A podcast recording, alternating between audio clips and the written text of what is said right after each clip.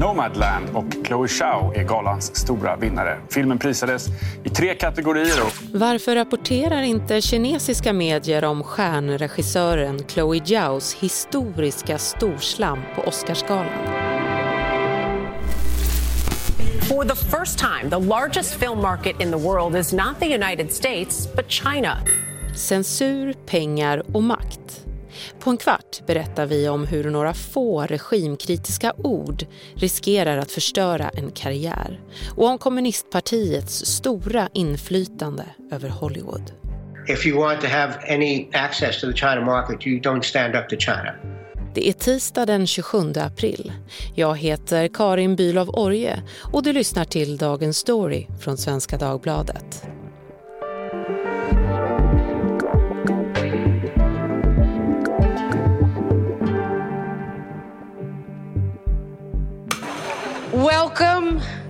To the 93rd Oscars.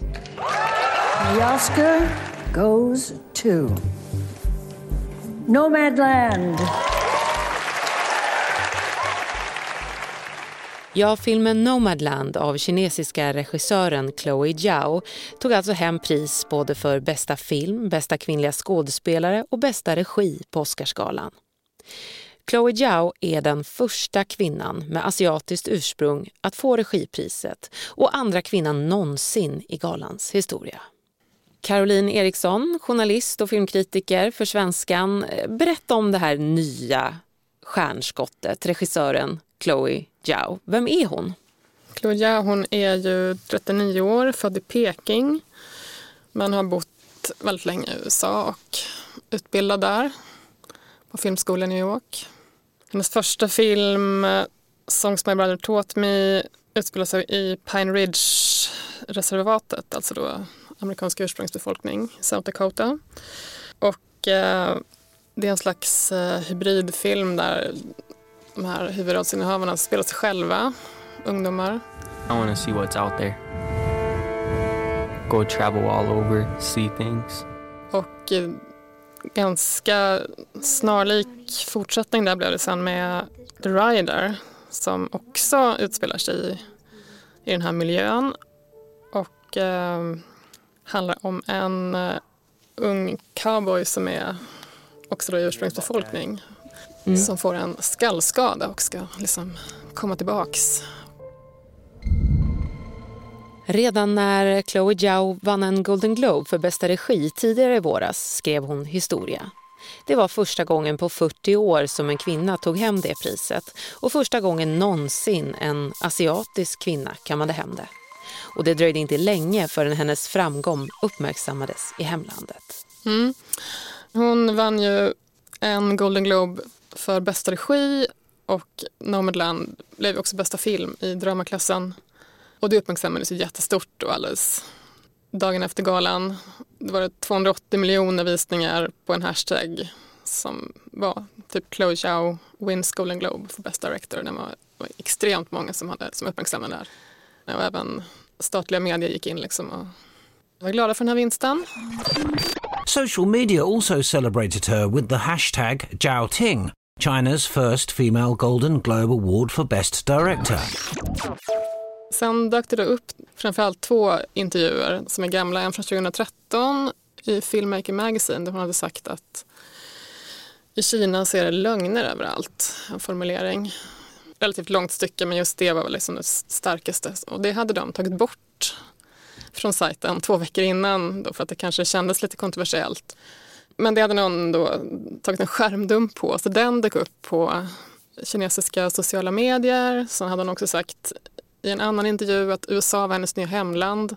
Det har även den sajten, om man går in på den kan man se att de har rättat det här och sagt att nej hon sa inte det, hon sa att det inte var hennes nya hemland. Men det spelar liksom ingen roll för att eh, ja, det här fick väldigt stora konsekvenser så att regimen gick i princip in och rensade bort info om Nomadland. Man raderade alltså hennes närvaro på nätet? Ja, det tog några dagar tror jag. Först började liksom med att ta bort datumet för Nomadland. Det skulle vara 23 april, det skulle ha gått upp. Och då försvann det från biljettsajterna. Och till slut när man sökte på filmtiteln så kom det upp liksom att det här, det här går inte att se längre. de hade censurerat helt enkelt hela den sökfunktionen. Liksom. Mm. My mom said that you're homeless. Is that true? No, I'm not homeless. I'm just houseless. Not the same thing, right? No. Att Nomadland kanske inte får premiär i Kina, det är en sak. En independent-film om en hemlös äldre kvinna skulle antagligen inte ha blivit någon kioskvältare ändå. Men vad händer med Eternals, superhjältefilmen med Angelina Jolie, som lite otippat är Jaos nästa projekt? I'm wondering what your special ability is gonna be. The man from the balcony. Is he the leader? He taught us how to survive. Som med alla sina Marvel-filmer räknar Disney med ett storslaget kinesiskt biosläpp för att kamma hem de riktigt stora pengarna. Men kommer Disney, som även distribuerar Nomadland, att försvara Chloe Zhao och kommer de att våga anlita henne i framtiden? Och samtidigt kan man konstatera att det inte är första gången en film eller filmskapare blockas av Kina. Kommunistpartiet påverkar systematiskt vilka Hollywoodfilmer som görs och vilka historier som skildras. Kina har ju världens största biopublik. De gick ju om USA som, eller de har ju den största marknaden för biljettförsäljning. Det är extremt lukrativt att visa film i Kina. Om man får en hit där så kan man tjäna väldigt mycket pengar. Och då finns det ett system för internationell film, utländsk film, där de har kvotplatser. Nu är inte jag ekonomireporter men det är i alla fall framförhandlat så det blir extra förmånligt. Man får 25 procent av biljettintäkterna då som utländskt bolag. Och det här har ju blivit jätteviktigt för Hollywoodstudiorna att få vara med och få de här platserna. Och det är de här stora studierna, Disney, Paramount Warner, som prenumererar på de här kvotplatserna i och för sig. Och de behöver helt enkelt ha en väldigt god relation med regimen som är de som har hand om filmimport. Helt enkelt. Så Hollywood vill visa sin, sina filmer för den stora kinesiska publiken? Det är där pengarna, de största pengarna finns idag? Precis. Man behöver visa sin film i Kina, liksom. det ingår i affärsmodellen helt enkelt. Om man ja. gör stor film som är spektakulära Kinas president Xi Jinping har under sitt styre gång på gång hamrat in vikten av att stärka räckvidden för Kinas globala soft power. Och mantrat är att berätta Kinas historia väl. Denna målsättning får direkt effekt i Hollywood eftersom vägen till den lönsamma kinesiska biopubliken går via kommunistpartiets censurapparat.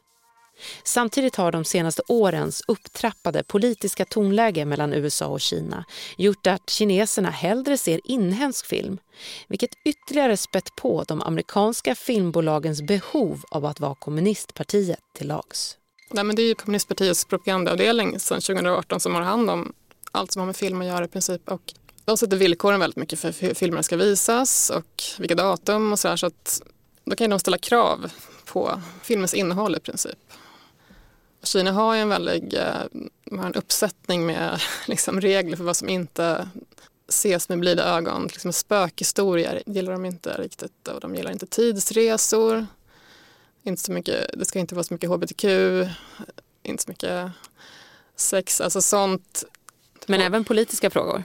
Politiska frågor, absolut. Man får absolut inte ifrågasätta kommunistpartiet. Så de styr alltså inte bara vilka filmer som görs utan även innehållet i de som väl produceras. Mm. Ja, men så blir det i praktiken.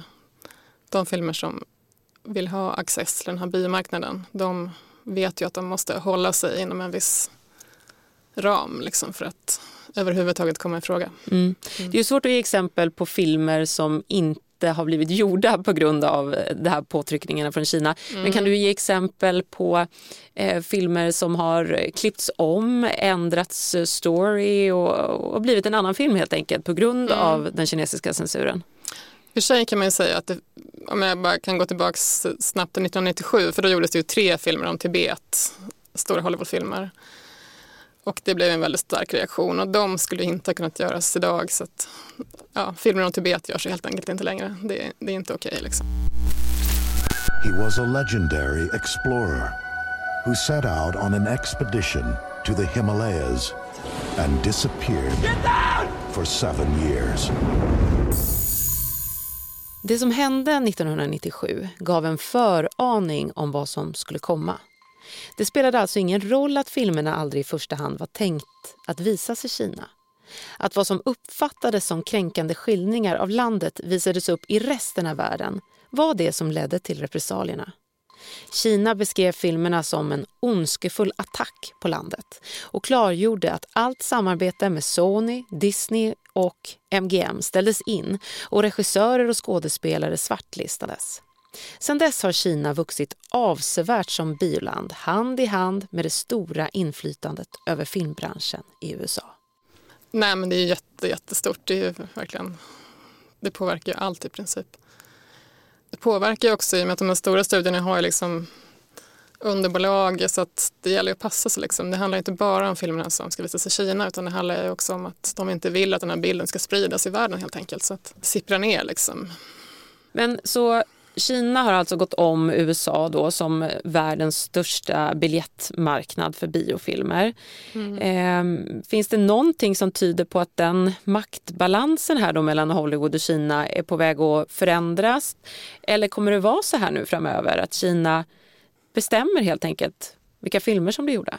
Mm, ja, men det kommer nog vara så om ingen säger stopp. Sen är det ju så att de har ju blivit superavancerade själva, alltså deras filmindustri. Så de, kan ju, de gör ju egna storfilmer nu också som är superpopulära. Och eh, senaste åren just med Trumps handelskrig och liksom de kontroverserna har gjort att det liksom, kineser väljer kanske i större utsträckning att se kinesiska storfilmer. Vilket gör det ännu mer liksom, svårt. Då så Hollywood blir ännu mer desperata då att sälja in sina filmer i Kina och få dem att visas där? De blir ännu mer desperata men sen har jag liksom också pratat med Hollywoodaktörer. som jag pratade med som, men han räknar ju upp liksom ett antal amerikanska storfilmer som har gått dåligt under 2020 just för att kineser väljer i högre utsträckning att se kinesiska storfilmer. Men han hade också en, en teori att om alla Hollywood, om all Hollywood content, man ska säga, man ska uttrycka sig så, försvinner, då kanske konsumenterna blir lite sura och det, det är där man har liksom en möjlighet att utöva påtryckning då kanske från Hollywoods sida. Och han säger då att liksom branschen måste gå ihop och säger att vi, vi går inte med på de här de här censurreglerna. Liksom. Vi måste ha en viss yttrandefrihet. Mm. Men några sådana tecken från branschen finns det inte? Nej, det finns inte nu. Men han sa väl också att det, det pratas om det bakom stängda dörrar men det är absolut ingenting som de stora bolagen går ut och pratar om offentligt. Om. I höstas släppte yttrandefrihetsorganisationen PENs amerikanska avdelning en rapport med titeln Made in Hollywood, censored by Beijing. The US film industry and the Chinese government influence. Enligt rapportförfattarna är kanske det största problemet just alla de filmer som aldrig blir gjorda eftersom filmskapare och beslutsfattare helt enkelt tänker bort intriger och teman som de inser inte kommer gå hem. En självcensur som påverkar vad hela världen får se på bio. Tidigare var det ju så att man gjorde speciella versioner för Kina. Man klippte om dem lite, man kanske la in några extra scener som var inspelade i Kina. Men nu är det ju så att nu, det vill inte de ha längre utan de vill att det ska vara en version som de har godkänt och det är den som hela världen får se. Och det är ju ett problem helt enkelt. Och det blir ju liksom en utarmning av, av det som visas. Vi ser ju inte bara Hollywoodfilm i Sverige men det är, om man ser det så ska man ju ha klart för sig att det är ju liksom en tillrättalagd version i någon mån. Liksom. This is for anyone who has the faith and the courage to hold on to the goodness in themselves and to hold on to the goodness in each other. And this is for you. You inspire me to keep going. Thank you. Om vi backar bandet lite då till eh, stjärnskottet Chloe Zhao. Rent eh, konkret, Kina gillade ju bevisligen inte vad hon hade sagt i tidigare intervjuer om regimen. Kommer det nu då påverka hennes karriär framöver? Om inga filmer hon gör till exempel skulle tillåtas i Kina? Mm. Nomadland är ju ingen stor film så liksom, som man tjänar mycket pengar på men hon har ju gjort en, eh, alltså en superhjältefilm för Disney som heter Eternals som ska ha premiär i höst och det som eh, många branschmedier började fundera på då i samband med, med den kontroversen var men vad händer med Chloe Yaos nästa film? Kommer den att kunna gå upp i Kina nu för en stor bred publik som Disney förstås har räknat med ska gå upp där innan allt det här hände? kan man ju fundera och det är många som har liksom spekulerat om det i amerikanska medier att ja, kommer det att påverka den releasen då som är, hur kommer Disney förhålla sig till det? Och det är även de som distribuerar Nomadland så att de är med liksom och Kommer de ha råd att försvara henne liksom, eller kommer det påverkas? Eller kommer det inte? Kommer de att stå på sig? Det är ju intressant att se vad som händer med det. Caroline Eriksson, tack så mycket för att du kom hit till Dagens Story. Mm, tack så mycket. Producent för dagens avsnitt var Daniel Persson Mora, redaktör Maria Gelmini och jag heter Karin Bülow Orje.